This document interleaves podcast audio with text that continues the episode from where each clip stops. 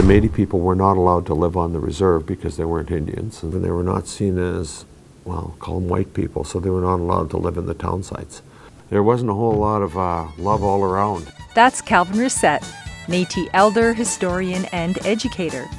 He's our guest today on Pikiok, the Métis Culture Podcast, brought to you by Métis Nation Saskatchewan and Canadian Geographic.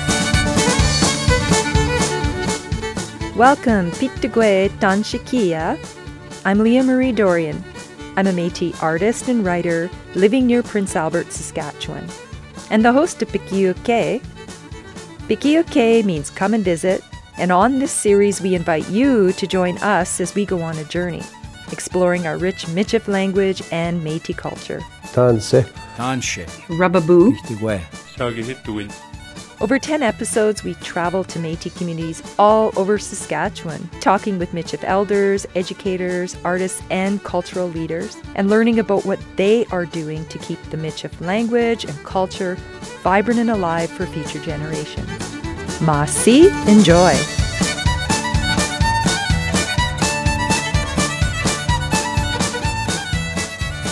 Our guest today is Calvin Racette. He is a Michif originally from the Qu'Appelle Valley in southern Saskatchewan. A former executive director of the Gabriel Dumont Institute, Calvin's early career was spent as a researcher, curriculum writer for the Institute in Regina. He has written multiple acclaimed books on Metis history and culture, and he has been involved in a number of important Metis history documentaries, including Ashes to Tears The Green Lake Story. Calvin is a knowledge keeper and proud grandparent living in Regina, Saskatchewan. Calvin, welcome to Pikiok. Thank you for having me be here. Calvin, I have a few questions for you. Uh, I'd like to know a little bit about you, where you grew up, and a little bit about your Métis heritage. Wow, we got a while? We do. All right. Uh, well, I grew up in uh, the Katepwa area of the Qu'Appelle Valley. That uh, would be down by the community of Lebret, down Fort Qu'Appelle, down in that area. And uh, I lived on the road allowance with my grandmother, not for a lot of years, but when I was small. And then uh, we moved into town when I was able to go to school. We moved into the town of Indian Head. So uh, that's, I consider it my hometown, but I don't live there. I now live in Regina. And my family and all my roots are out there, so I go out there fairly fairly often and reconnect with fa- friends and family and Excellent. stuff like that. And so that's where my Métis roots are, and uh, we, my family, I, I, I often call it we were indentured servants. We worked for a farmer. Um, there was a there was a really prosperous farmer out there by the name of Ernie Skinner. Right. And Ernie that's Skinner right. had lots of uh, farmland, and uh, he hired lots of Métis families, and uh, the, they all worked for him. My whole entire family worked for him.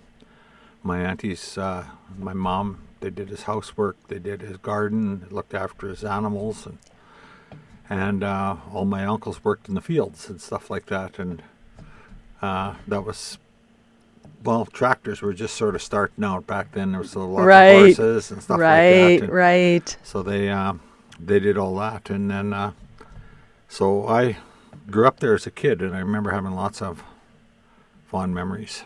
Wow, you know, it's such a beautiful part of Saskatchewan, that valley system. It's uh, certainly a place that's special to us Métis people. Calvin, for your family, Michif language is associated with the Brissett family. Did anyone in your family speak Michif? And if so, who spoke Michif in your family? Uh, well, my mom and my grandma used to speak it all the time. Of course, all my uncles and my aunties, and I, my older brother did, and my uh, my other brother. I have two brothers, and the oldest one could speak it, and my second brother could only understand it, but he wouldn't speak it. I see. And uh, my sister, and and then there's there, I have an older sister. She knows more than me, but uh, of course, uh, then I knew the swear words. Of course, I got to know the swear yeah, words. yeah, yeah. And, uh, you know, there's still a few words, and you know, it still comes around, and we. But uh, it's certainly not part of my daily vocabulary. Well, you know, what do you think was the the key reason why your generation particularly didn't get the Michif language? Uh, well, it uh, there was no place for it, right? And I really, uh, my, I say my, my family all worked for a farmer. His his language was English, and uh, the language of commerce was always English. And all of the Métis people, like after that, all my uncles worked on the elevator construction crews, and uh, so it was all the language is English, then, and that was the language of commerce. And Michif was never allowed, so for lack of a better word, Yeah. in the community. It did, there was no place for it. It didn't. Uh, they never taught it in schools. It never got endorsed in any of the university system. Nothing. It was just ignored. You know, I have that same personal experience. The Michif language among my generation is we just don't have that ability to speak. We know a few vocabulary words. Do you have any little phrases you can say, like language, the Michif's phrases in your family that have carried Uh, through that well, you can? We have a few jokes, you know, like uh, like we used to say, like uh, if one of the insults you say somebody, you say your zares are cheap way. That's your your ears are pointed. I love that. That's Yeah. old school. Yeah, that was that was one of the ones that we used. That was our ultimate insult. Your zares our cheap way. We're, we're documenting the Michif secrets of the valley. Uh, thank you, Calvin. Uh, Calvin, how does it feel to you to not be able to speak your heritage Michif language? Well, I feel well. There are times, like certainly when I go to gatherings where there's uh, First Nations elders, they speak their own language. I know I go to different events and ceremonies, and people say, "Oh, will you do an opening prayer?"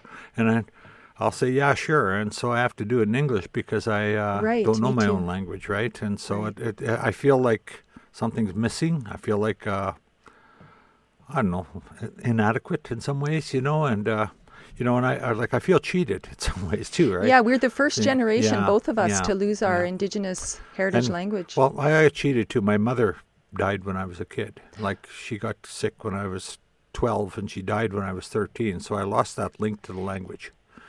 And uh, my dad was a non-indigenous man, and so I was raised by him, and he wouldn't let us speak Michif at home. Right in the So- home, right? yes. So it was gone at that point, right? Even the siblings discouraged from speaking to yeah. you being younger. Yeah. Absolutely. Calvin, um, in Saskatchewan, M- Michif is endangered as a whole.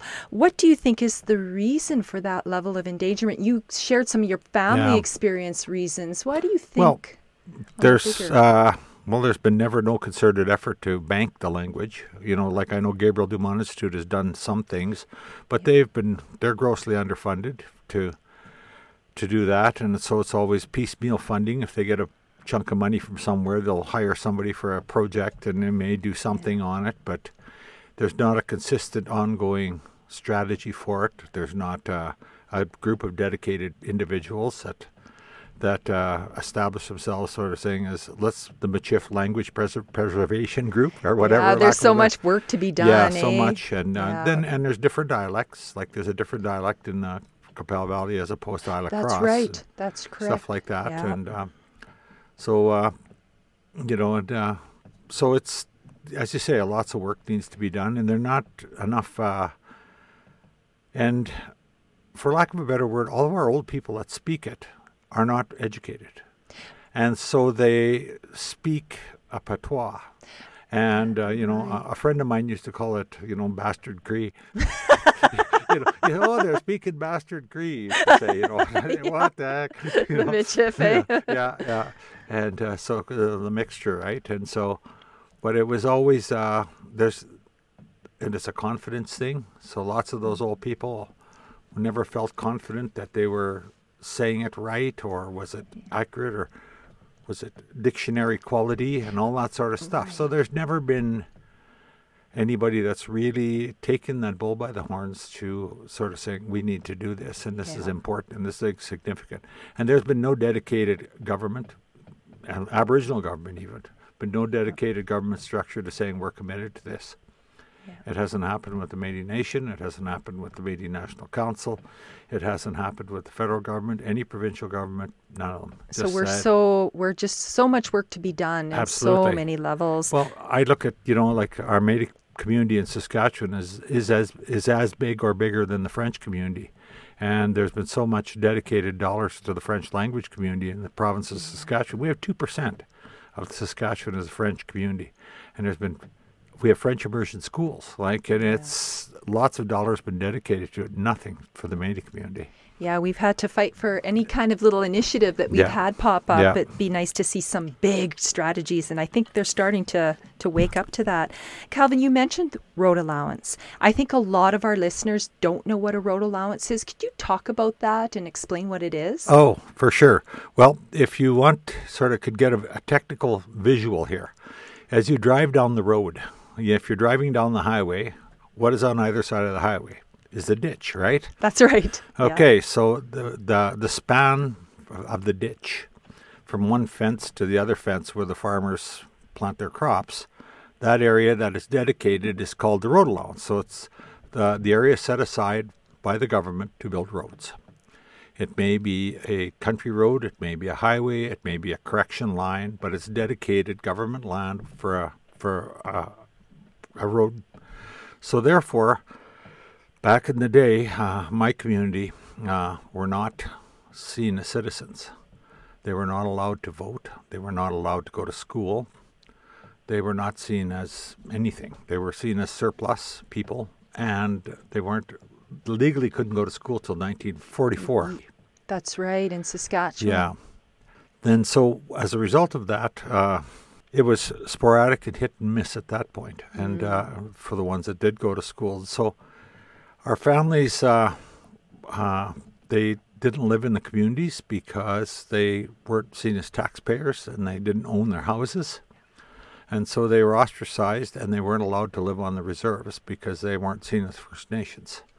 So they went and they lived in the areas that had been set aside by the government that were seen as extra land, correction lines, and stuff like that. They built little shacks. Built them well. Today they would be built of pallets, right? Right. But back then they would have been used soddies, tar paper shacks, uh, and families lived in them. And they lived in them, and uh, then the kids may or may not go to school in them, and the dads would be working for the farmers, and the mums would be working for the farmers. They'd be looking after the gardens, you know, butchering their chickens, gathering their, cutting fence pickets, gathering stones out of the fields, Lots of hard all work. sorts of stuff, Oh, labor intensive, right? And, uh. And so that's where all my family, we all did that. We all grew up that way. And how do you think the road allowance experience really affected the transmission and protection and preservation of the Michif language? Oh, well, what is interesting is that uh, the road allowance served, well, it was uh, in many ways uh, the, uh, the people who lived there were shamed. You know, they were they were looked down. Everybody looked down their road and seen them as less thans and sort of things like that. And so their language would have been not spoken by anybody but them. And so they wouldn't have spoken it in public. They would have spoken it to themselves only when they were interacting with each other. And I know uh, the the best thing, I suppose, about those road allowances, uh, uh, a, a guy, a foreman of a crew, could in, employ an entire community, an entire family. Isn't that true? He could get a whole construction crew, and uh, because all of the work at that point was apprentice oriented, and so my uncle, for example, would, was a foreman, and he would take the young guys and on the elevators, and he'd apprentice them. And if you didn't measure up, you got a couple of months to prove yourself. And if you didn't measure up, you were gone. Like he brought another guy the- Yeah. the next time around, you know, sort of thing. And uh, so it was about you learned you learned how to work hard, and you learned how to listen, and you learned how to follow the rules. And Which are those cultural standards of being a Métis? Like Yeah. it's that ethic of work, hey? Yeah, like yeah. we both seen it. We both grew up with that work ethic, that Michif hard work ethic. And road allowance experiences really did leave to I see the shame yeah, that it created Mm-hmm. being treated like a second class citizen really does affect right. the See, well, one of the ones, like when I used to teach classes, I used to talk a lot about how, if you use the war as an example, the Second World War is a prime example. The Métis men, along with the First Nations men, went off to Europe and they fought in that war. And uh, they came home. They were saying they they were brothers in arms with all of their white brethren. And uh, they came back home, and then they were uh, the the First Nations men were not given any pensions. They were sent back to the reserves. The Métis men got nothing either. And uh, they talk about how uh, what was there for them, and they went back to their road allowances. And uh, so at that point, there was a vast flood of immigrants coming from Europe, you know, coming in the 40s and 50s. And uh, so what would end up happening was these uh, immigrants would go, if they're having a tough time, they would go to the rural municipalities, the RMs, and they'd get cases of spam and spork and Klik and all of that Yeah. processed meat, Yeah. right? That was the groceries that was allocated. And if you had a status card, you went and you got uh, to the Indian Affairs office or the then the Indian agent, and he gave you the rations. But if you were Métis, you got nothing. And so our families would often try to define, like I know my family, they're used to try and reset some, they'd Frenchify, French. Yeah, get that it. kind of pretend And that French say, is it's a the- Rosette or uh, or Rosette or whatever, and then they would try to pass themselves off as French in order to get rations, right? And Yeah, then there's, and There's other families that would try to pass themselves off as Ukrainians if they're close to a Ukrainian community, right? Yeah. And stuff like that for for uh, to get in order to to get food.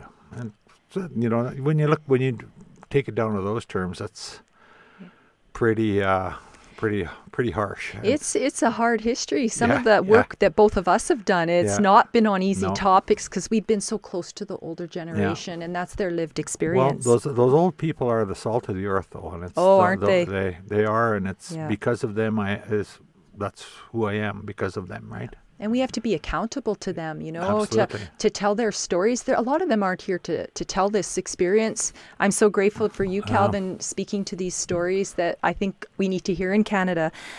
Calvin, um, you went to the SUNTEP program. You've got your, you were one of the first graduates of the Bachelor of Education at the Saskatchewan Urban Native Teacher Education Program in Regina. Looking back, um, what has SUNTEP meant to you as a Métis educator, and how has it helped promote Métis culture and identity? Well, what is interesting is when I first went there, uh, I was I've always been big. I'm like I'm six foot plus, and I'm two oh, 260 pounds, and a little little bigger now than I used to be. But but I was always big and rugged and uh, strong and kind of an intimidating force in lots of ways. And so when I first went there, I walked in and the staff was all female, and they said, "Who? You're a change agent." I didn't know what a change agent Right. was, right? And uh, so they said, You're going to make a difference. You got to break down the barriers. You got to go out there and promote your community. You got to get out there and promote your culture. And uh, so I spent 34 years working in the education world, kicking down doors and taking on the system and uh, challenging everybody to make sure uh, those that didn't have a voice, I spoke for them. That's right. And uh, a lot of those people were First Nations families, but a lot of them were Métis families. And I don't make a lot of discrepancies between those families because only the politicians do that. I, yeah. I'm at the community level. I see we have we share the similar issues and they're all the same, right? yeah. we So, and Suntep. well, when I went to Suntep, also, it felt like my experiences in high school where I grew up in a small town of Indian Head. I called it Redneck, Saskatchewan, right? And uh, Yeah. and it and, and those years beat me up, and I lived a conditional upbringing. And so when I went to Suntep, it was like I had four years of university where every day a little piece a piece of me healed. I went there as a beat up mess, and every day I learned something about myself and about my community, and our resiliency and what we went through and why we went through it. And it wasn't my fault. It was. Uh, it was because of These- government And agencies the bigger, yeah, yeah. the bigger colonial and, experience. And I learned all Yeah. about that stuff, and, and and I realized that every day a piece of me healed, and at the end of four years, I was able to go out and tackle the world, and that's what I did. And uh, you know, and to this very day, I'm I'm 68 next week, and to this very day, that's my job still, is to speak for those that don't have the ability to speak for themselves. That is so important to do. I think we need to do more of that. Calvin, you you graduated from Suntep and then you actually worked there in the publishing area and were very uh, a huge contributor to the publications. You published the book Flags of the Métis. You did the Métis development series in the Canadian West through the Gabriel Dumont Institute. Why was it important to do those stories, those Those- beautiful little books you made? Those are interesting. Well, you know, the very first one, my very first day in the job, I showed up and my boss was a, a great big, large, nearly 500 pound Jewish fellow from Toronto. And Holy he, moly. He was, he was just a massive man. And he was really smart. He had a great sense of humor. He really liked me. And the first day I walked in, I said, Well, what do you want me to do? And there was this, uh, I was a farm kid too. And so there was this old tractor stuck in the playground outside. He says, Your first job is to go out there and start that tractor. and he burst out laughing. Then he said, Seriously, he handed me a piece of paper that had six paragraphs on it. He says, You got a first day of the job. He says, You got a meeting this afternoon over at the Department of Education with uh, a fellow over there. And he says, Your job is to go over there and tell me you're going to write six books. And these are your six topics. Each was a little paragraph. I said, Oh. And he says, to ask him for $50,000 and settle for, settle for five. I said, Oh, okay. So I go over there. Well, it turns out I knew the guy For who- goodness for- sakes, that I was eh? meeting with, and his family were from the farming community I grew up with. So we end up shooting the breeze for an hour about farming, and then he says to me, "Gee, I got to go to a meeting. What do you want here anyway?" I said, "Oh, I'm supposed to come and ask, show you these six topics." Six paragraphs and say I want to write six books, one each one of those, and uh, I'm to ask you for fifty thousand dollars and settle for five. He says I'll give you nine. I said okay. That's wonderful, Calvin. yeah, that was my nego- first first day of negotiation, right? And your first door of book writing your own books. Yeah, yeah. And then I went back and I looked and I looked at these six little paragraphs and I said, "Holy smokes! I don't know anything about that." And I had access to a really good library. Yeah, one of the Library. best in Yeah. Métis community. So I read every single book in that library that was pertaining to Métis history, uh, morning, noon, and night. That's all I did read, and uh, I read all of the House of Commons debates. I read all of the rare Yeah. books that they had, and for some strange reason, that stuff would stick in my head like glue. I just and Yeah. and, and uh, they had a lot of, done a lot of work, and um, one of the guys had spent a lot of work in the archives, and there was he had lots of uh, archival documents. I went through those. Like I read the entire Selkirk papers. I know not many people have the the discipline Yeah, nor the time. And uh, it took me uh, six weeks, and I was in, in 1812 to 1822. and that's like the peak of the Métis Yeah. nationalism. Yeah, but I know? read those whole entire papers, and that, I lived and breathed that stuff, right? Wonderful. And uh, and to this very day, it still sticks in my head. 30 years later, or What 40 I, years later. what I like about your early writing is you wrote for the community and for a younger audience. Yeah. So you took this complex original research and you made it readable to our community and to the school system. Well, I had to. Uh, I was uh, told that, uh, uh, first of all, I I read all this stuff and I read all these different perspectives, and they said, "Well, why are you reading that stuff? Why are you reading that garbage?" You know, that's what some guys would say. Eh? Yeah. Why are you reading Thomas Flanagan? Why are you reading that stuff? And I said, Well, I got to know the story. I said, I got to know all all angles of the story before I could tell my own story. Oh, that's an excellent And so that's how I approached it. And then uh, I would interpret my own. And somebody told me, one of the ladies I worked with from the ministry, she said, uh, history is like a play. And uh, you have a series, a bunch of acts in a play, and you can interpret it any way you want. And what you can do is uh, there's all kinds of research available. So you interpret each as you want in, with your own play. So that's, that's why, so I kind of took that approach to it, and uh, then uh, so I true to those little uh, projects, and uh, I negotiated with the ministry that they would uh, be on the recommended book list. That's right. And they were in the schools. and well, they were in, for years. They hit. Saskatchewan, they hit Ontario, and British Columbia Yeah. on the recommended book lists, and they marketed them, and they did very well. I didn't get anything for it, but uh, the institute got some notoriety from it, right? Yes, it did. Yes, it did. And then because I was working in that publishing area, the phone would ring, you know, five times a day, ten times a day, sometimes more. And there were certain times of the year that people would always say, "What do you know about these Métis flags?" That was always a Yeah, they want to know the symbol, the history of the all that flag. sort of stuff, yeah. right? And Louis Riel Day and stuff. And then, of course, the, the front desk would patch it through to me all the time.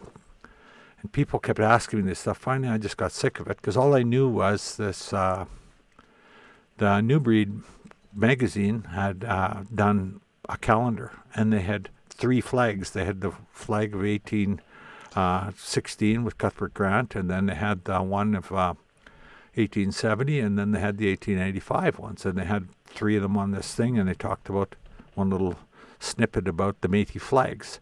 So I took it upon myself saying, gee, I, there's got to be more to that. So I went back and I went to the Selkirk papers, and on and on. And I found lots of examples of Métis flags. It was they were very individualistic people. The buffalo hunters had flags. They had different uh, connections, different Yeah. groups, different areas, different regions. A lot of symbolism to churches, all sorts of stuff, right? So I just every time I ran across something. I put it in a folder, and then one day I said, "Okay, I'm going to do this book, this, chil- this children's book." And so I wrote this. be. This came to be, yeah. Wonderful. Calvin, you've not only done the books and made that huge contribution to our community, but you've been in videos also. You were in one of my favorite videos is called Ashes to Tears the Green Lake story. I think every Canadian should hear that story of Green Lake. Tell me why you got involved in telling the Green Lake story and why it's an important story. Lasadner aquam matawin. Ah, Ashes to tears. Yes. Uh, uh, well, what was what was interesting when I was an employee at the institute, Gabriel Dumont Institute, I knew an older gentleman who was part of the part of that story. Well, and what had happened was the Métis community lived along the road allowance by Muskowekwan Reserve right. and uh, and um, so what had happened was uh, the government wanted to get rid of them. They were seen as a nuisance because of uh, farmers were complaining about the kids stealing their chickens and et cetera, et cetera. So the government recruited some members of the Métis community and uh, and said, go and tell your people that they're being relocated to Green Lake,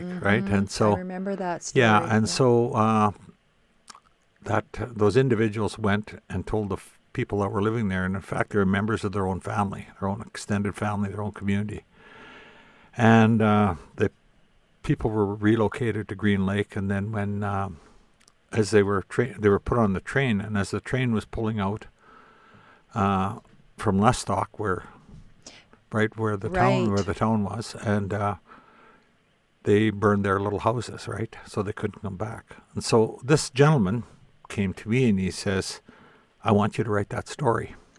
I remember and uh, he gave me all of the research and he told me the story and then i sort of went out about it and i learned some other things and got really interested in it and then i realized that uh, one of my bosses was uh, family was directly connected to that fellow who did the burning Oh, isn't it so something? it was pretty works? awkward and so i said to him i can't write this story uh, and he said why? I said i'm not old enough. And he kind of said i get that. And i said okay. And then uh, 30 years later uh, i was at a, a dinner and he was the keynote speaker and he was telling that story. And uh, he uh, invited me up front, and uh, he asked me. Uh, he says there was he had a, a young lady there who was going to make a video, and he said to me, uh, "This lady's going to tell this story, and I want you to be her helper." So he offered me as a free consultant, right? and I said okay. And then the people who organized the event, I knew them quite well. Who organized the dinner called me over and, and introduced me to the same girl who was going to do the video and offered me services as a free consultant. And she ju- heard I just laughed. and then there was another lady who was also sharing the story. She was part of it, but connected to this other fellow.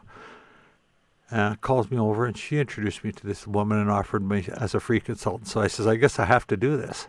So that's what got me doing it. And uh, no, I'm quite happy I did it, you know. And so it may uh, all, all I could tell is what I knew, like I and I knew from what he told me, and I knew from what I'd read, but I never was not my actual lived experience, but that was what I'd heard, and and uh, I've had people who say that's a pretty harsh story, and uh, others who say it's needed to be said, and others say.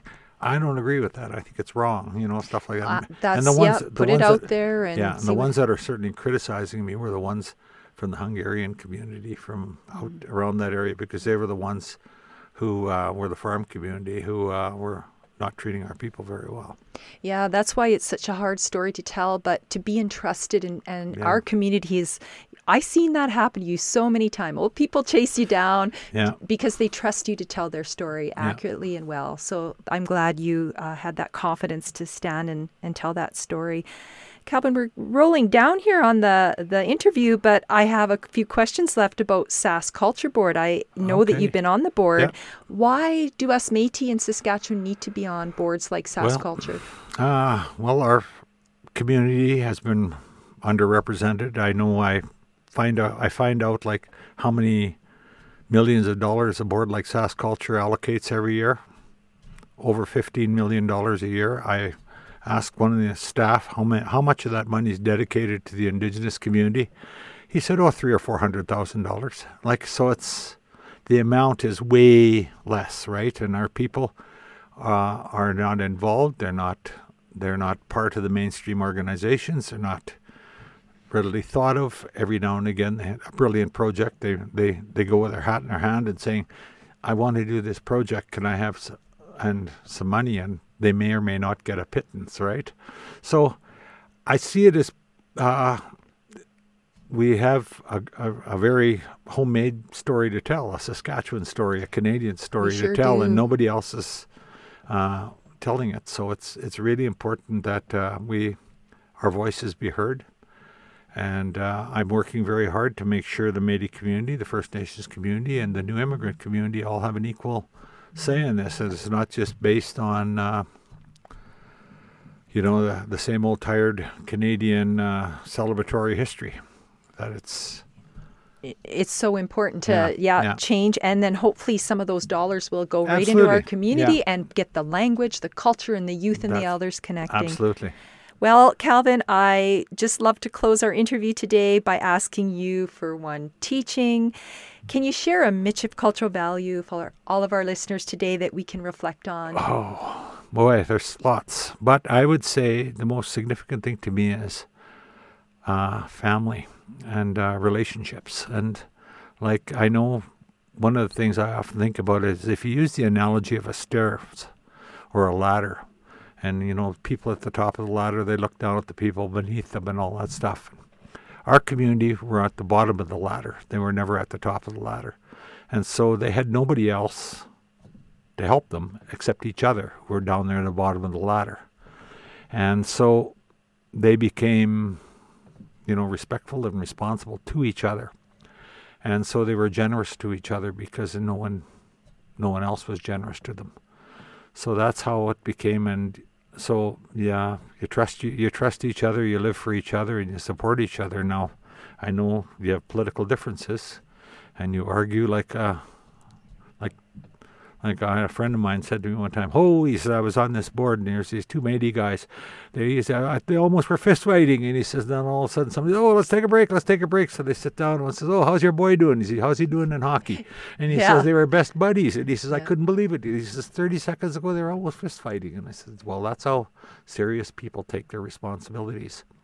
And their commitment to their community, and they want to make sure everybody's treated right, and they step up and they have this responsibility to each other to make sure that uh, they do. And I, I totally agree with that. I love that teaching. Um, without good, strong families, there's no nation, there's no community. And you're right. If we all can keep the spirit of our Métis Michif families together, That's- we'll keep going. That's right. Get Well, stronger. one of the one of the guys also used to say to me, he says, if we all sound the same, one of us doesn't need to be here. And one says, you know, if we're, and if we're all talking like, if you don't have any wild ducks, and all you got is tame ducks, life is indeed It's very not boring. eh? exciting at all, eh? yeah. And yeah. I don't think any Métis communities Uh, um, quiet to debate. right. Uh, we've always had good ability to debate and think things through. Absolutely, and uh, the dy- the dynamics and uh, you know the the loud voices back and forth, but there's always consensus, you know, and it works towards consensus, and it's about you say what's on your mind, and I know I can recall those cultural early car, cultural meetings, uh, Gabriel Dumont Institute cultural conferences that somebody get on there, and they'd start out with an agenda, and by the time two days later was over, they'd go 180 degrees and completely change their mind just by listening to others. And it was so powerful. It is powerful. Yeah. Well, Calvin, I thank you so much for sharing your wisdom, your stories, your teachings, and uh, may you have a wonderful birthday next week. yeah. I'm so happy that you're you're um, you know growing older and uh,